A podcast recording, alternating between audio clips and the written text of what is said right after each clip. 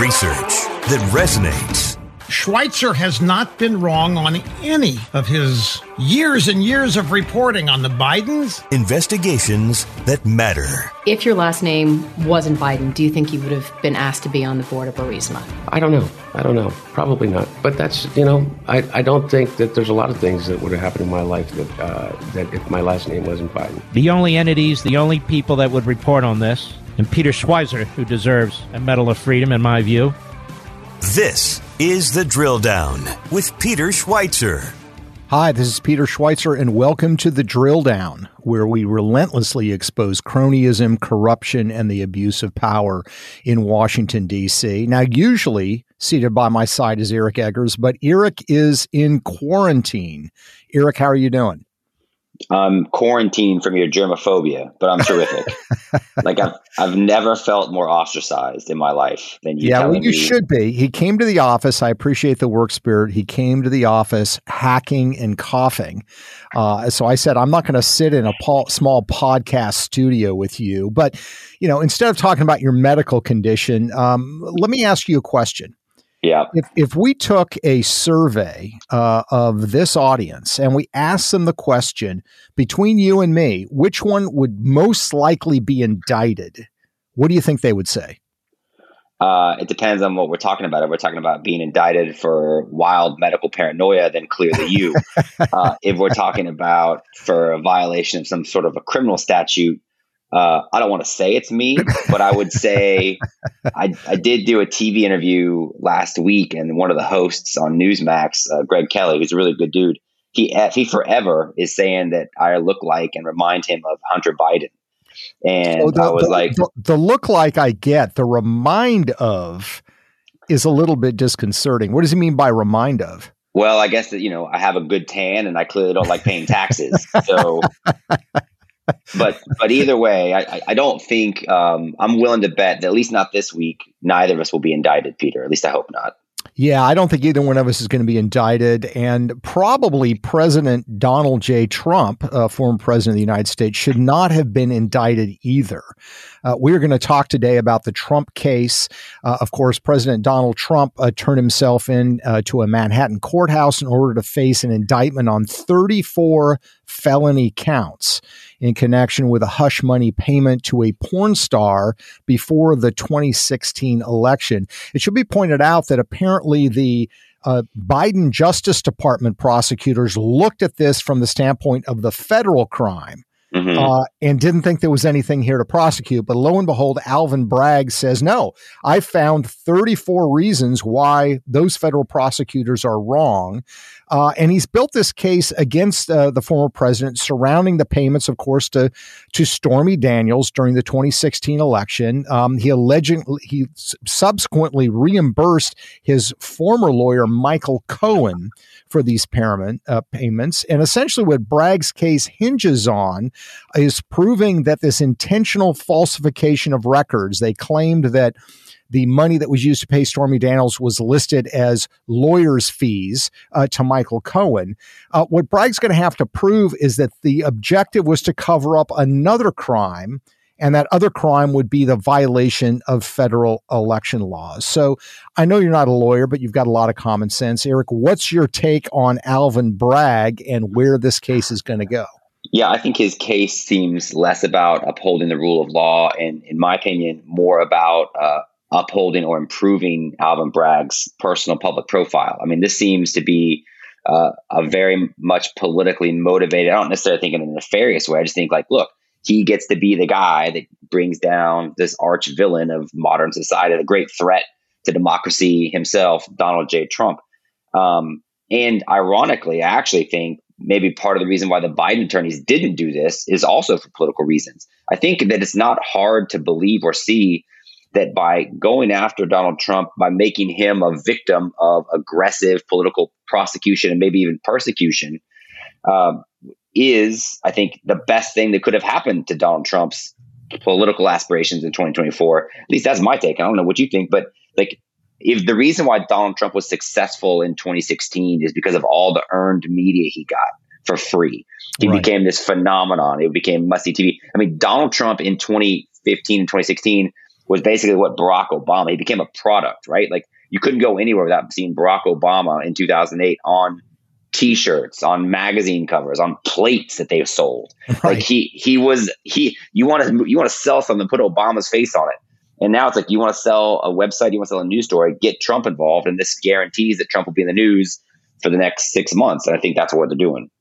Well, in keeping the spirit of what you just said, I, I think I saw somewhere that the uh, Trump campaign is releasing T-shirts that uh, have exactly it's merch. Fictitious, yeah, fictitious mugshot of Trump. There was no mugshot actually taken of him, and underneath it it says not guilty. But you know, to your point about the political motivations behind this, the the, the Alvin Bragg indictment to me is a huge, huge troublesome issue because let's remember he actually campaigned for this position because of course the prosecutor in New York that's an elected position. He one of his campaign promises was he was going to indict Donald Trump. And of course the attorney general of New York uh, Letitia James did the same thing which from the standpoint of of justice in America, do we really want political candidates running for office saying, if I get elected, I promise I am going to prosecute the president of the United States or I'm going to prosecute this senator.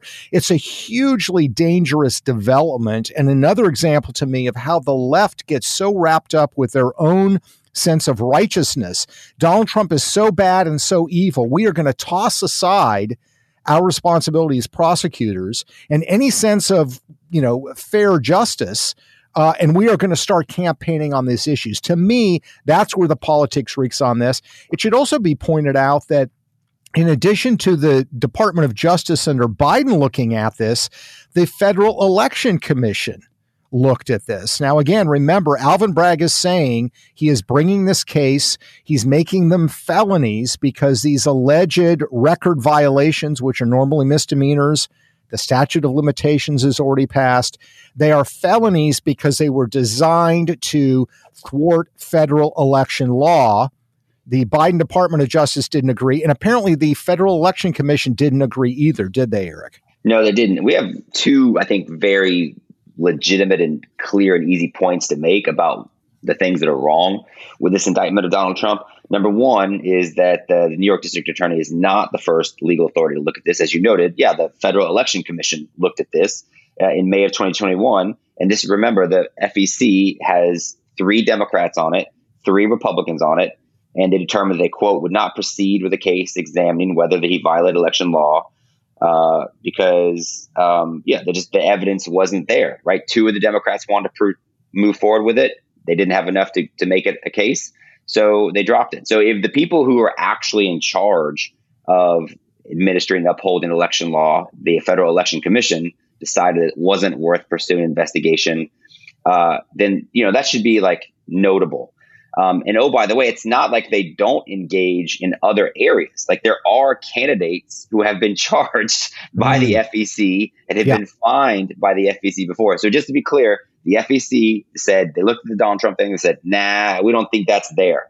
Right. But they have said other stuff was there, including in 2016 with Hillary Clinton, who, by the way, paid a big fine. And, and like the details of this are what we want to talk about because the details of where her FEC fine came from actually have Peter Schweizer and GAI's fingerprints all over it. But she did not, despite having to pay a fine for the FEC, face 34 criminal counts for some reason. Yeah, that's right. I mean, this is one of the uh, uh, halls of honor mentions for GAI, which is the fact that because of our work, the Clinton campaign ended up paying a fine uh, to the Federal Election Commission. I never thought that would happen. This is really interesting because we had no real knowledge of this at the time. Remember, uh, the audience may recall in 2015, GAI released a book that I wrote uh, called Clinton Cash and we looked at the amount of money that the Clintons were collecting uh, from overseas. And a lot of the particular attention we focused on were the ties to Russia and this Russia uranium deal involving Uranium One. Uh, this got a lot of media attention. What we didn't know until recently was the panic that this set up within the Clinton campaign itself. And we know this because of a recent article in the Columbia Journalism Review written by a former New York Times reporter named Jeff Gerth. Uh, Jeff Gerth, Columbia Journalism Re- are, Review are definitely not right of center. They're not sympathetic to kind of our limited government view. But this is what Gerth says in this article. I think it's worth quoting at length. Three days before Trump's presidential announcement in 2016, Hillary Clinton entered the race. And it was she, not Trump, who began her campaign facing scrutiny over Russia ties. Weeks earlier, the New York Times had collaborated with a conservative author. Hey, pause. Who is that? that would be me. It's really funny to me that they didn't want to mention the name. Not that I particularly care, but it is kind of funny. Well, Mysterious it's kind of funny. It's kind of funny that you're reading from the Columbia Journalism Review about the Clinton campaign and how freaked out they got about what you did. Like this is kind of like eavesdropping on a therapy session, right? Like, right. who's the therapist in this case? Uh, the public. So yeah. but, but no, I mean, so the but you're yeah. I mean, you keep reading, but yeah. So like the the as the Columbia Journalism Review points out, that the Clinton campaign essentially, because of the impact Clinton Cash had, did a survey and they found that because of the New York Times and they laundered everything through it, it, it says internal campaign poll shared the campaign the day of Trump's announcement showed the Russian entanglements exposed in the book. That would be your book. And the Times were the most worrisome Clinton negative uh, message according to records, right? I mean, so the point is like we now know, according to a review by the Columbia Journalism Review that the number one thing the Hillary Clinton campaign was worried about was the negative messaging that came out of Clinton Cash, specifically as it relates to their connection to Russia. That's right. Uh, and again, we didn't know that the Clinton campaign was this worried about this issue. We certainly thought the country should be, and uh, uh, it, there were clear indications the public was. But here's what's interesting the Clinton campaign decided, based on this information, that the biggest threat they saw to the campaign was the research and the details involving the Uranium One deal. They decided to flip it on its head. And that's what led them to fund the so called Steele dossier. This, of course, was the dossier that uh, we now know was filled with completely false information, sort of made up information from sources or sometimes not even from sources. But this is where they ended up getting into legal trouble. They financed this dossier using campaign funds, but they listed the money that actually went to the dossier as being for legal expenses. In other words, they paid their lawyer and then their lawyer paid Steele to produce the dossier, which sounds very similar to the claims that are being made about Donald Trump as it relates to Stormy Daniels. That what Alvin Bragg is saying is you sort of didn't clearly disclose that this money was going to pay Stormy Daniels. Ergo, we're going to charge you with 34 uh, felony counts of campaign violations. It's pretty insane. You know, um, I'm sure you get a lot of feedback on on the podcast. Uh, I do as well. My my brother actually listens to it. He listens to a lot of podcasts. he likes to text me lines that we should say and I won't say many of them because, as I told my brother, it's a family podcast. And so, because it's a family podcast, I'll just say this I think you have to admire the, let's call it the gumption of the Clinton campaign to, t- to take, like, think about that. Like, they do polling. The polling says, hey, you know that deal you guys had with where you helped get a bunch of uranium to Vladimir Putin in exchange for big time donations to your foundation and the money that Bill got from Putin for a speech? So, that's a problem. So, you know what we should do? We should say that Trump has a Russia problem, and we should pay we should pay somebody to create a fake dossier, and then we'll give it to the media. We'll say it's from the FBI and everywhere else, and we'll actually use our connections to the FBI to have it promoted within the Obama Justice Department, and then it will become a thing. And it worked. Yeah, like, and it it worked. That's how like the Steele dossier. Like you still talk to people, and people are like, oh yeah, uh, Donald Trump, that's Putin's stooge, right? Like right. that became the dominant narrative. It reminds me of when we were filming, uh, we were interviewing this guy that we had in the Creepy Line film, Dr. Robert Epstein, who is, you know, no conservative. And he had read Clinton Cash and he goes, You got to say this. It's brilliant.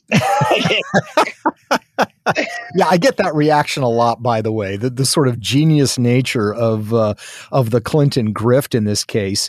So yeah, I mean this this to me is is very interesting and very stunning. First of all, I agree with you. It's sort of a brilliant tactic. I mean, it would be, you know, you know, pick what you're being accused of and immediately accuse your opponent of the same thing, even if there's not really any evidence, and just create the evidence. The uh, way in which they handled the financing of this. Again, they're using campaign funds. They're listing these campaign funds as, quote, legal and compliance consulting. Um, the FEC looked at this and said no. Uh, the commission found that the campaign and the DNC made total payments of slightly more than a million dollars to the opposition research firm Fusion GPS through its law firm, labeling it as legal and compliance consulting when in fact it was for research related to the Steele dossier. Uh, and they ended up paying a whopping $8,000 fine. The Democratic National Committee paid $105,000. Uh, to me, kind of ridiculous. I mean, that's just uh, the cost of doing business if you can engage in this kind of behavior on a campaign issue. Uh, and and it's the same kind of manner in which I look at sort of the Trump violation. If you're claiming that it is an FEC violation, uh, and of course, the FEC looked at it. The Biden Department of Justice looked at it and said, "We no, we don't see it here."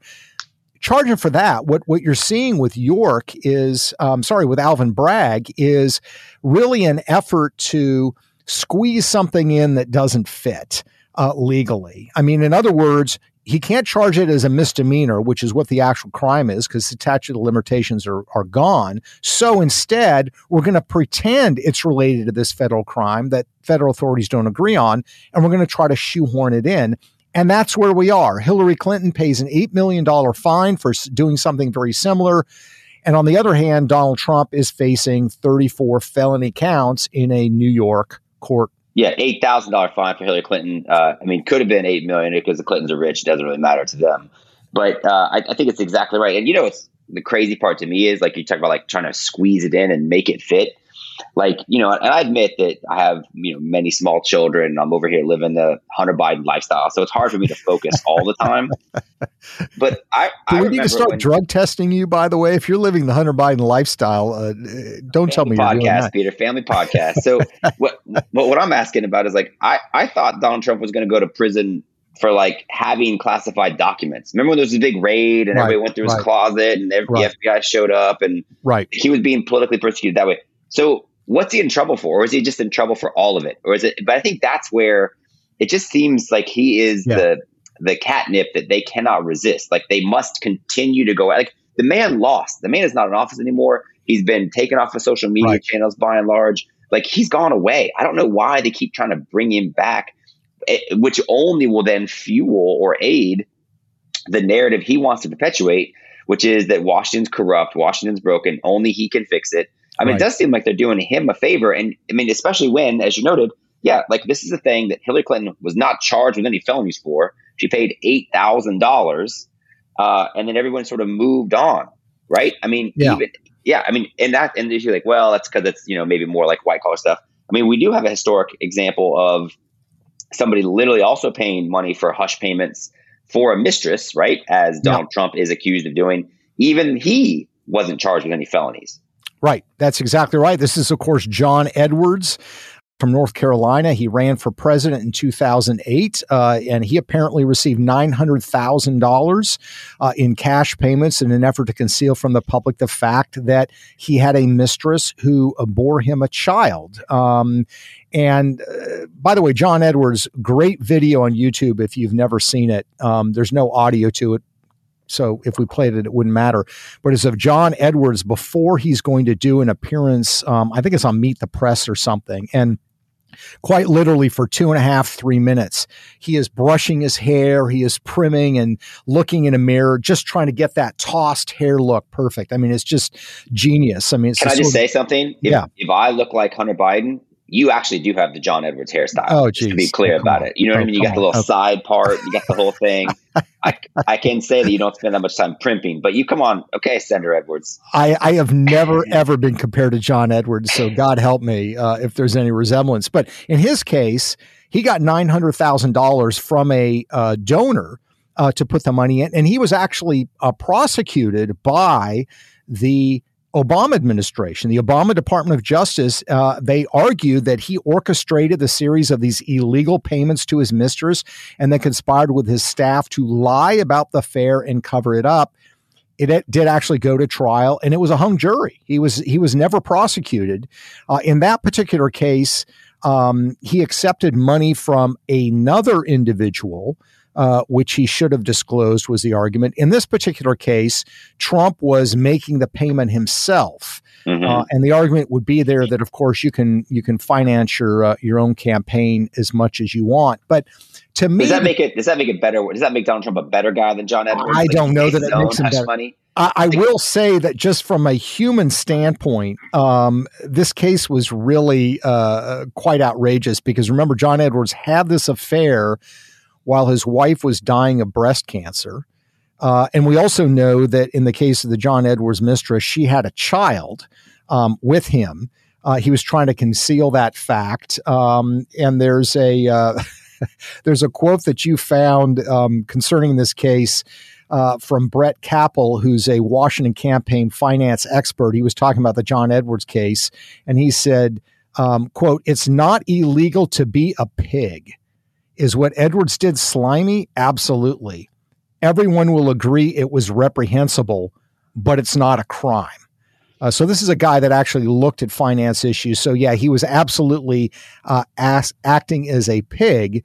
Um, but again, in the end, there did not end up being any kind of uh, campaign violation. Look, I think that the calculation by Democrats here is pretty clear they believe, and I think it's a smart move. I think it's highly unethical. I think it's wrong, but I think from their standpoint, if you're not concerned about ethics, you're not concerned about the the state of legal ethics in the United States, it makes sense because here's what they're basically saying. This is a strategy that's going to help Donald Trump win the primary election for the Republican Party but it's going to hurt him in the general election. In other words, it's going to build up enthusiasm among his base, people that are maybe getting a little tired of him, or maybe are looking at, at uh, Governor DeSantis or other alternatives. It's going to bring them back in the fold for Trump out of anger. But those crucial swing voters, those 20% that decide every election, it's not going to rally them to Trump's side. It's going to be another example to them. This is the Democratic calculation.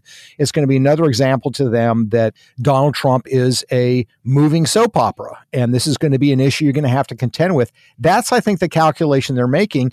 And I would say, Eric, it's probably a pretty good bet. What do you think? I think it's a better bet than the guy that gave John Edwards 900k to, to conceal his affair. Like, what's wrong with that guy? he's, he's like, no, it's like 2008. You know, listen, we got a first African American right. candidate of all time. We got a chance to have a woman you know what I'm, my money's on? The guy with the good hair. That's right, like, yeah, right. yeah the trial lawyer. The trial yeah, yeah, lawyer. For, yeah, exactly. yeah, he's got some. Yeah, he's got some personal finance, moral problems, but I'm going to give him a mill just to you know. Look, eh, who hasn't fathered a child out of wedlock while their wife was dying of breast cancer? It, just, it makes him relatable. Right. I can see. I can see him doing that. No, it's bad. Uh, you know, the, the funny thing is, you talk about like the sort of like you fly cl- too close to the sun and the Icarus thing I can remember in 2004 when John Edwards was the vice presidential candidate. Um, he was from North Carolina, and I was at the ACC tournament, I believe in uh, Greensboro. And so John Edwards, and I was sitting on press row. So John Edwards came in, he had a front row seat as the vice presidential candidate, right? He's sitting right there. Uh, and he's, or he was maybe running for president at the time, but he had, he was fed, everybody applauded. He sits front row. Two, uh, eight years later, 2012, he's disgraced, he's scandalized, he just got beat you know, just beat this thing. And I saw him in line at a concession stand at the ACC tournament getting his own chicken wings. How the mighty have fallen. How the mighty have fallen. Well, eh, that's the state of America today. We have these different standards for different people, and we see how the criminal justice system is being abused to try to settle political scores. Uh, Eric, you and I, we've talked about uh, political corruption uh, for a decade. We've exposed it as it relates to the Clintons, to the Bidens, to Mitch McConnell, and others. We have never, ever in this podcast or in the basis of our books or anything called for the actual prosecution. What we have always asked for is an investigation, a thorough investigation, so people can understand what happened because we're not lawyers. We don't know all the details. What you're seeing on the left with Letitia James, the New York Attorney General, with Alvin Bragg, this uh, prosecutor in New York, is the weaponization of the criminal justice system, where they're actually running for office and saying, We don't have all the facts. We don't have all the evidence, but we promise you, as a campaign promise, I will charge this person with a crime if you elect me. Uh, and, oh, by is, the way, Donald Trump did something similar, right? I mean, he sort of said, I'll put Hillary in jail if I get elected. And then even he sort of backed off of it. I think that's he what, did. And and look, we all get, I mean, people are going to chant, lock her up, lock her up. But these are not people that are actually officers of the court that are responsible right. for charging with crimes. It's a totally different thing. It's supposed to be a dispassionate office. Uh, it's not supposed to be something that that is just uh, you know evening political scores. And yet, that is where we are in America today. So, your final thoughts um, on where we go next with this story? What is the legal peril, if any, for Donald Trump in this case or others? um, I my biggest takeaway is that like I can't believe that a man who's got John Edwards hair and uh, a, an enviable collection of Orvis sweatshirts continues to like just be the underpinning of every major political story in America over the last decade. The Steele dossier came about. And we now know this from the Columbia Journalism Review. The Steele dossier came about because of the Clinton campaign paranoia over the public perception of your reporting in Clinton cash, and uh, and it led to an FCC fine, which exposes the hypocrisy of the charges Donald Trump is facing today. It's quite the story. Well, I, I, appreciate that. We have a great team here, as you know, uh, and these are always team tackles. Uh, and I will say, it gives us great satisfaction because we always focus on facts and information. We really try to shy away from, you know, overt opinion on this podcast. We obviously give our opinions, but in our research, it's driven by facts. And sometimes you wonder if that gets lost in the noise. But this is again another example of all the sorts of things that happen behind the scenes that you're not aware of when you're so focused on the truth. So that's a testament to our team and it's a testament to this audience. You listen to this podcast because you know that facts and research and information matters. Uh, and in my mind, it's what should matter most. Well, thank you so much, everybody, for listening to this podcast. Eric, we hope you feel better soon. Uh, we will see if he is out of quarantine uh, next Monday. If he's not quarantined for medical reasons, he might be quarantined for other reasons. but in all seriousness, we, Eric, we hope you feel better. We thank you for listening. You can find articles and research about this podcast at thedrilldown.com, or you can subscribe to this podcast wherever fine podcasts are located. Thank you very much.